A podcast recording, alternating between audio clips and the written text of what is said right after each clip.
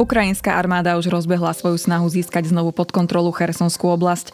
Informácie zverejňuje len výnimočne, no na internete sa stala symbolickou aspoň fotografia, kde vojaci vstyčujú zástavu na nemocnici v oslobodenej Vysokopolí. Rusko postupne zastavuje ďalšie dodávky surovín do Európy. Pozornosť pútal tiež osud záporožskej jadrovej elektrárne, kde prebiehajú boje napriek hrozbe jadrovej katastrofy.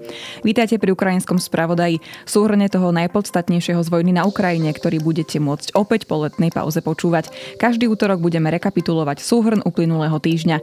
Ja som Ľubica Melcerová a prajem vám príjemné počúvanie. Web spravodajskej televízie Hromadské sa rozprával s vojakmi v okolí Chersonskej oblasti, ktorí sa ešte len pripravovali na ofenzívu. Tá sa podľa všetkého začala minulý pondelok, ale z regiónu na juhu Ukrajiny, ktorý Rusi obsadili v prvých dňoch invázie, veľa správne prichádza. Symbolickým sa stal záber, ako ukrajinský vojak v nedeľu vstyčuje zástavu na streche nemocnice v oslobodenej Vysokopolí. Ukrajinská armáda oslobodila niekoľko menších obcí, no kľúčová bitka bude o prístavný Cherson, ktorý mal pred vojnou 300 tisíc obyvateľov. Inštitút pre štúdium vojny vo svojej analýze v pondelok napísal, že ukrajinská ofenzíva viditeľne poškodzuje ruské logistické a administratívne schopnosti na južnej Ukrajine. Aj ukrajinskí predstavitelia nedávno potvrdili, že ich zámerom je cielenými útokmi poškodiť ruskú logistiku. Zameriavať sa chcú na posádky a miesta, kde sa zhromažďujú zariadenia, riadiace centra alebo logistické uzly. Veľký posun nevidno ani v Charkovskej oblasti či na Donbase, kde sa Rusko snaží získať nové územia.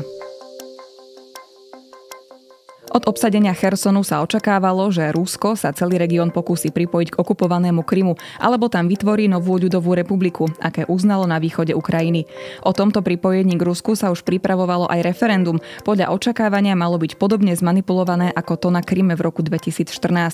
Konať sa malo v polovici septembra, ale keďže sa v tejto oblasti rozbieha ukrajinská ofenzíva, miestne úrady od neho ustupujú. Vojakom stačí len 12 minút, aby na novom mieste nainštalovali satelit Starlinku a pripojili sa na internet. Podľa odborníkov sa nedá zvonku sledovať a počas vojny nemusia Ukrajinci platiť bežný mesačný poplatok 60 dolárov. V celej krajine je asi 20 tisíc takýchto terminálov. Najbohatšiemu mužovi sveta Ilonovi Maskovi, ktorý stojí za Starlinkom, preto niekedy hovoria aj Svetý Ilon, napísal v sobotu web Kyiv Independent. Vďaka jeho spoločnosti sa môžu pripojiť aj ľudia v oblastiach, kde Rusi zničili infraštruktúru. Využíva sa na vojenské aj civilné účely. Nejde len o akt dobrej vôle. Armády v iných častiach sveta priamo na bojsku vidia, ako jeho služba môže pomôcť. Vždy to znelo skôr ako teoretická koncepcia, no po roku 2008 získala konkrétnu a veľmi krvavú podobu, ktorá vyvrcholila vo februári, keď Rusko napadlo Ukrajinu. Takzvaný ruský svet, teda prostredie, kde žijú Rusi mimo hraníc Ruskej federácie. Ruský prezident Vladimír Putin schválil 31 stranový dokument, v ktorom sa píše o tom, že by Rusko malo ochraňovať a presadzovať tradície a ideály ruského sveta, píše agentúra Reuters. Teoretická koncepcia sa tak stala oficiálnou štátnou politikou. Nepriamo sa týka aj Slovenska, keďže Moskva sa chystá posilňovať vzťahy s inými slovanskými národmi, ale aj s Čínou či s Indiou. Takisto chce presadzovať svoje záujmy na Blízkom východe, v Afrike alebo v Latinskej Amerike, teda po celom svete, okrem súčasného západu. Podľa očakávania sa spomína aj prehlbovanie vzťahov so separatistickými republikami na Ukrajine či v Gruzínsku. Rusky hovoriacich obyvateľov v iných štátoch označuje za krajanov. Opakujú sa tak argumenty, ktoré ruská propaganda spomína pri Ukrajine od roku 2014, keď najskôr vyvolala vojnu na východe a potom tento rok spustila spustila inváziu. Moskva tvrdila, že rusky hovoriaci Ukrajinci sú súčasťou ruského národa, že Kiev im upiera práva a ona ich musí ochrániť, ak treba, aj vojensky. Putin takisto opakovane ľutoval, že po rozpade Sovietskeho zväzu skončilo asi 25 miliónov rusky hovoriacich ľudí mimo hraníc Ruska. Okrem Ukrajiny ich mnoho žije v Kazachstane alebo v pobaltských štátoch. Ruská nacionalistická politika sa nekončí len v dokumente, ktorý Putin podpísal v Kremli. Nezávislý denník Nová gazeta sa dostal k školským kurikulám, ktoré majú v deťoch po ruskej invázii posilňovať vlastenectvo. Vyplýva z nich, že deti sa napríklad dvakrát toľko učia o svojich povinnostiach voči vlasti ako o zdravom životnom štýle.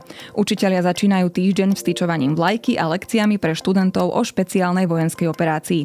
Len stožiar, ktorý sme museli kúpiť, nás stál viac ako 20 tisíc rubľov. Sťažuje sa učiteľka Alexandra Korotajevová zo Smolenskej oblasti na západe krajiny. Suma vychádza v prepočte asi na 330 eur. A pritom nemáme v škole dostatok učebníc, takže deti si ich musia požičiavať. Deti od septembra učia, že na Ukrajine vládnu neonacisti, ktorí sa dostali k moci nelegálnym prevratom a vykonávajú genocídu Rusov. Cieľom operácie je podľa osnov ochrana ukrajinského obyvateľstva. Asi petina podujatí organizovaných školami v roku 2021 mala militaristickú povahu. Pripomínajú sa minulé bitky alebo sa prednáša o nacistickej genocíde sovietov. V najmenej 730 školách po celej krajine vytvorili osobitnú triedu osmakov kadetov. Chodia v uniformách, nacvičujú pochody, učia sa rozoberať kalašníkovi a cvičia s lézrovými puškami. Korotajevová spomína, že keď chodila ona do školy v 80. rokoch, len raz ročne si pripomenuli víťazstvo v druhej svetovej vojne. Ak je súťaž v písaní eseji témou je vždy niečo o vojne. Žiadajú toľko podujatí, že to už nikoho nebaví. Všetci moji kolegovia sú znechutení a búria sa, tvrdí učiteľka. V najväčšej jadrovej elektrárni v Európe už pre škody spôsobené bombardovaním odstavili od siete aj posledný funkčný reaktor. Záporožská elektráreň je pod ruskou kontrolou a pre ostreľovanie, ktoré spôsobilo požiar, hrozí jadrová nehoda. Zo zodpovednosti sa obvinujú obe strany. Pre ruské provokácie je Záporožská elektráreň jeden krok od radiačnej nehody, povedal prezident Volodymyr Zelenský. Elektráreň aj pod ruskou vojenskou kontrolou spravujú pôvodní ukrajinskí zamestnanci. Od minulého týždňa sú na mieste inšpektori Medzinárodnej agentúry pre atómovú energiu. Podľa nich by sa po uhasení požiaru mohol reaktor znovu spustiť. Na mieste bol tiež šéf jadrovej agentúry Rafael Grossi, ktorý by mal pred Bezpečnostnou radou OSN v útorok predniesť správu o hrozbách spojených s bojmi okolo elektrárne. Už po návrate do Viedne povedal, že budovy sú poškodené a hrozí katastrofa. Počúvali ste ukrajinský spravodaj, súhrn toho najdôležitejšieho z vojny na Ukrajine. Do počutia opäť o týždeň.